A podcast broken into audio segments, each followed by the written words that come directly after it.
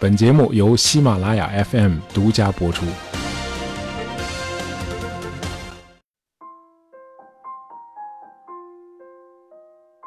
我记得在读罗素的某部作品的时候啊，他在前言部分有一句话啊，看似很普通的一句话，引起了我的注意。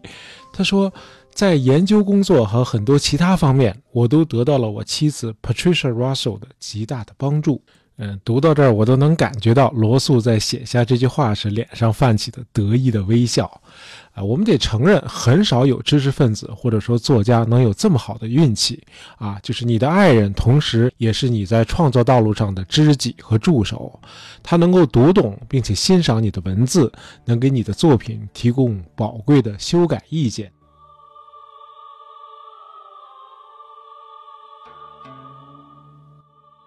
我们国家南宋时期伟大的诗人陆游啊，他一生中有两大遗恨，其中之一就是痛失了这样一位女性啊。这位女子叫唐婉，是陆游的第一任妻子。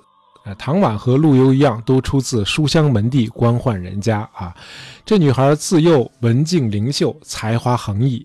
呃，公元一一四四年，时年十六岁的唐婉嫁给了十九岁的陆游。那么婚后。陆游和唐婉就走进了他们情意绵绵的两人世界。呃，唐婉有很好的文学修养啊，两个人在一起对饮作诗，切磋文艺啊，情爱弥深，把功名利禄全都抛在了九霄云外。呃，熟悉我们节目的听友会说啊，说到这儿，大爷又要来个转折了啊，结果没想到，那这次咱们换个说法，好吧？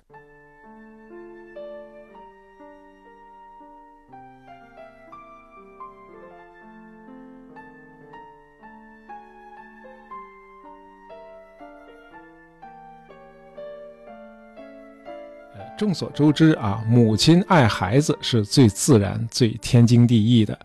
不过，我们今天也知道啊，这个亲子关系其实不应该是一种永恒的占有啊。孩子长大之后，你就应该尊重他在个人好恶方面的取向和选择。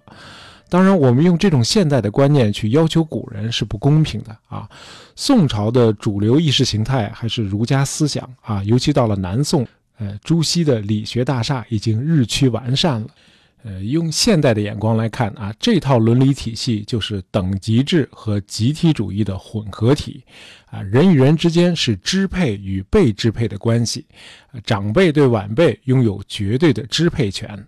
呃，正赶上陆游的母亲呢又比较强势啊，而且他对儿子的过度的情感依赖啊，总能让他挑出儿媳妇的毛病来。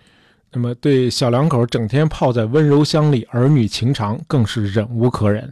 这样呢，陆游的母亲就经常训斥儿媳妇唐婉啊，要她以丈夫的科举前途为重啊，要淡泊儿女之情。那么几次严肃的批评和警告之后，看到这小两口的表现并没有明显的改善啊，依旧是缠绵如故。于是母亲就逼迫陆游与唐婉离婚。那么，迫于压力，陆游只好答应把唐婉送回到娘家去。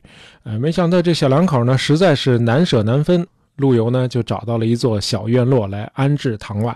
啊，来了个金屋藏娇，两人经常在里边幽会。没想到陆游的母亲精明强干啊，反间谍业务无师自通，很快就发现了这个秘密，于是严令陆游和唐婉彻底分手，从此断绝往来。呃，陆游受制于礼教规范啊，不敢违抗母亲之命。那么，伉俪情深的一对小夫妻就这样被强行拆散了。后来，母亲为陆游另娶了一位王氏为妻。呃，唐婉后来也由家人做主，嫁给了一位叫赵世成的皇家后裔，哎，就成了两家人了。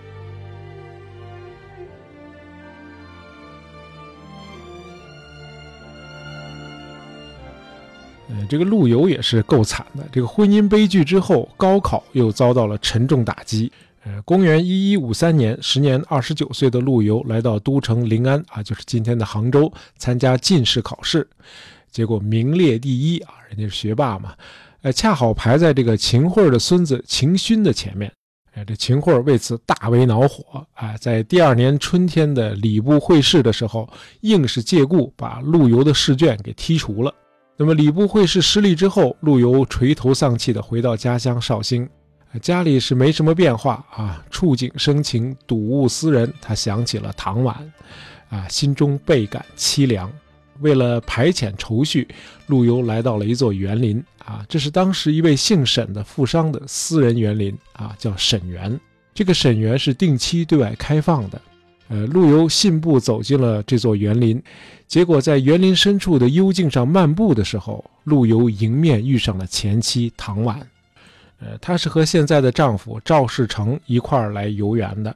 啊，唐婉和陆游都非常的难过啊。匆匆话别之后，陆游伤感的在一面墙上题了那首千古绝唱《钗头凤》。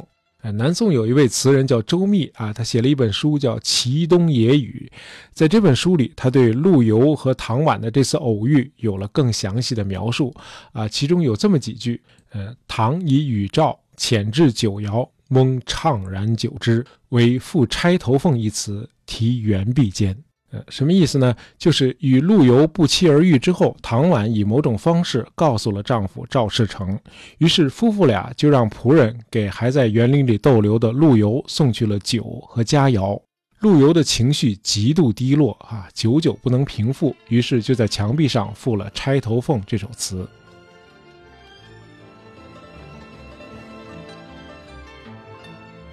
红酥手，黄藤酒。满城春色宫墙柳，东风恶，欢情薄，一怀愁绪，几年离索。错错错，春如旧，人空瘦，泪痕红浥鲛绡透。桃花落，闲池阁，山盟虽在，锦书难托。莫莫莫。啊，这是陆游的《钗头凤》。那么一年以后，也就是一一五六年，呃，唐婉再次来到了沈园，他看见了陆游在墙上题的词之后，悲痛欲绝，于是，在陆游的词旁边贺了一阙《钗头凤》。在唐婉的词里，他尽情地述说了自己对陆游的无限思念和他心灵长期经受的折磨。不久，唐婉就在忧郁中去世了。陆游闻讯后极度悲痛啊，终生难以释怀。呃，沈园就成了他思念唐婉的梦魂萦绕之地啊，多次前往凭吊并赋诗怀念，呃，甚至直到七十五岁还写了那两首著名的爱情诗《沈园二首》啊。今天我们知道，这是陆游人生的一大遗恨。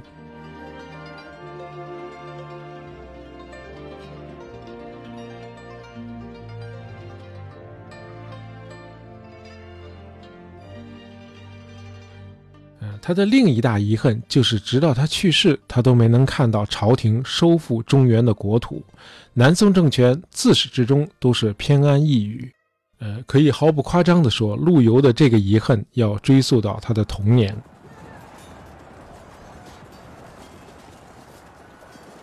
金兵当初攻陷北宋首都东京汴梁的时候，陆游才两岁，啊，当时是跟着家人仓皇南逃。啊，就像他后来在诗里说的：“我生学步逢丧乱，啊，学走路的时候就是在逃难，啊，一家人在逃难的路上，经常是经旬不炊，啊，十天都吃不上一顿热饭，啊，先是逃到了老家绍兴，啊，金兵不久后又渡过长江，侵入南方，这样陆家呢又出逃到外地，啊，直到陆游九岁的时候，金兵才北撤。”那么，受到社会和家庭环境的影响，陆游自幼就立下了上马击狂胡，下马草军书的雄心壮志，啊，就是杀敌报国，收复国土。呃，陆游和那个时代的知识分子很不一样，嗯，他可以说是文武双全啊，除了年十二能诗文啊，就是十二岁的时候就已经能赋诗作文了，他还通剑术啊，并且熟读兵书，啊，毫无疑问是当时宋朝的栋梁之才。呃，尽管如此，陆游开始他的政治生涯要等到公元幺幺五八年，就是秦桧死后的第三年。这个时候已经是三十四岁的陆游，终于被朝廷启用了。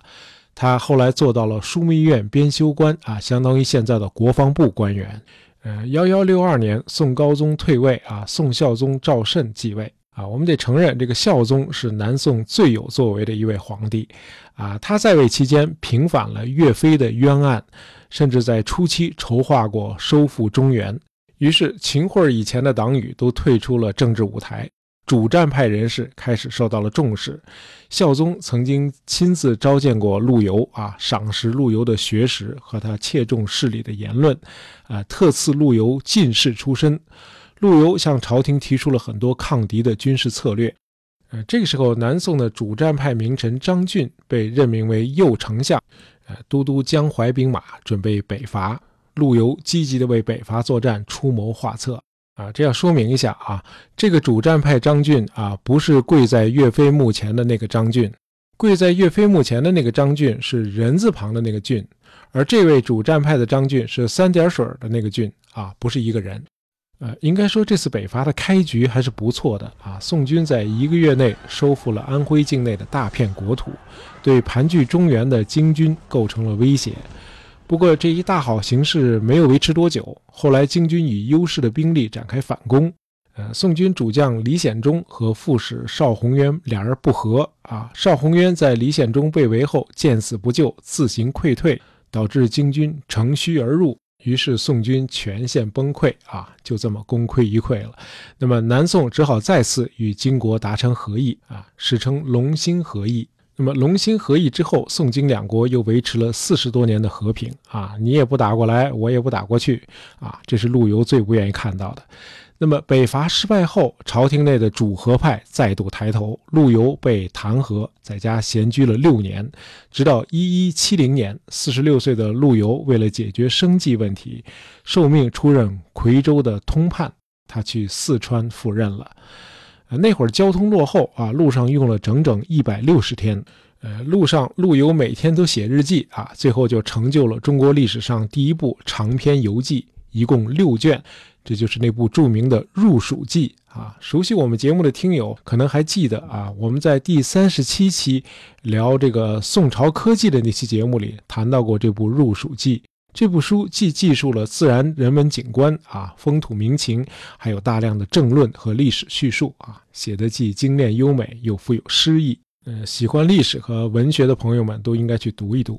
呃，公元幺幺七二年，主战派将领王延。驻军汉中，那他呢就聘请陆游进入自己的幕府啊。虽然只有短短八个月，陆游一生都在重温回味这段生活，因为这是真正意义的军旅生活。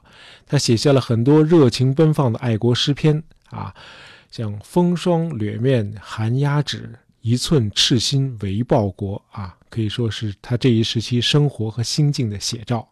呃，至于陆游在这八个月的军营生活里，到底有没有猎杀过老虎，或者说杀过几只老虎啊？这还是让历史学家去考证啊，咱们就不八卦了。总之，陆游在他的一些诗篇里提到过杀虎啊，比如“挺剑刺如虎，血溅貂裘阴”。呃，应该说这个时期是陆游诗歌创作的成熟期啊，因为深入军旅生活，他的诗风变得越发豪放壮阔了。呃，一一七五年，陆游几经调动，再次回到四川的时候，呃，南宋名臣文学家范成大也以四川制置使的身份来到这里啊。这两位旧友异地相逢，常在一起饮酒赋诗。这个时候啊，因为抗金的抱负和个人的事业都受到挫折，陆游终日借酒浇愁，放浪形骸啊，被一些人讥笑为颓放。那么一年之后，他再次被罢官啊。陆游索性就自号为放翁啊，你们管我叫颓放，那我就叫放翁吧。这样，陆放翁这个称谓就慢慢的传开了。嗯，谁都知道这个饮酒作乐仅仅是个表面现象啊，最能反映陆游此时心境的，就是他这年创作的艺术精品《关山月》。呃，这首七言诗一共十二句啊，写了三种人。第一种人是在国都临安啊，文武官员莺歌燕舞，不思复国；第二种人是在边关，呃，宋军将士百无聊赖，报国无门；那么第三种人是在中原啊，备战领土，百姓忍辱含垢，期盼王师。三种人，三种态度，三种命运，形成鲜明的对照。啊，陆游一生非常多产啊，他创作了一万多首诗，啊，经他自己的删除淘汰之后，仍有九千三百多首流传到了今天。我个人最喜欢的就是这首《关山月》和他十年后创作的那首《书愤》，哎，这两首语言都极为洗练概括，而内涵却又无比的丰富深远。陆游最令人敬佩的就是他对理想的忠诚和他的义无反顾。嗯，南宋一共延续了一百五十二年，而陆游漫长的一生占据了南宋整个进度条的百分之五十五啊。可遗憾的是，历史始终没有给他哪怕是一次实现他理想的机会。一二一零年一月二十九日，陆游与世长辞，享年八十五岁。那么去世前不久，陆游含恨留下了他那首绝笔《示儿》啊，作为遗嘱：“死去元知万事空，但悲不见九州同。王师北定中原日，家祭无忘告乃翁。”哎，大宋的军队如果收复了中原失地，你们到墓地来举行家祭，千万别忘了把这个好消息告诉你们的父亲。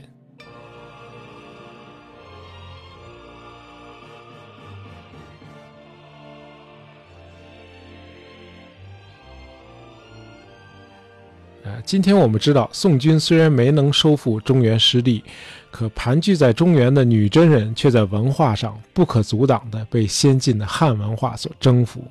汉化不得不成为金国的国策，那么到后来中原地区文化软实力的胜利啊，更是不容置疑。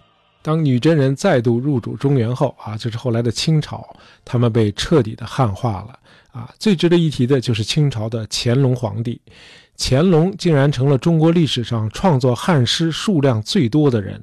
嗯，按照《四库全书简明目录》的说法，乾隆皇帝个人一共写了三万多首诗。啊，是陆游诗产量总数的三倍啊！陆游写了一万多首嘛。那么从这个意义上说，陆游的后代在家祭的时候，真的可以告乃翁了。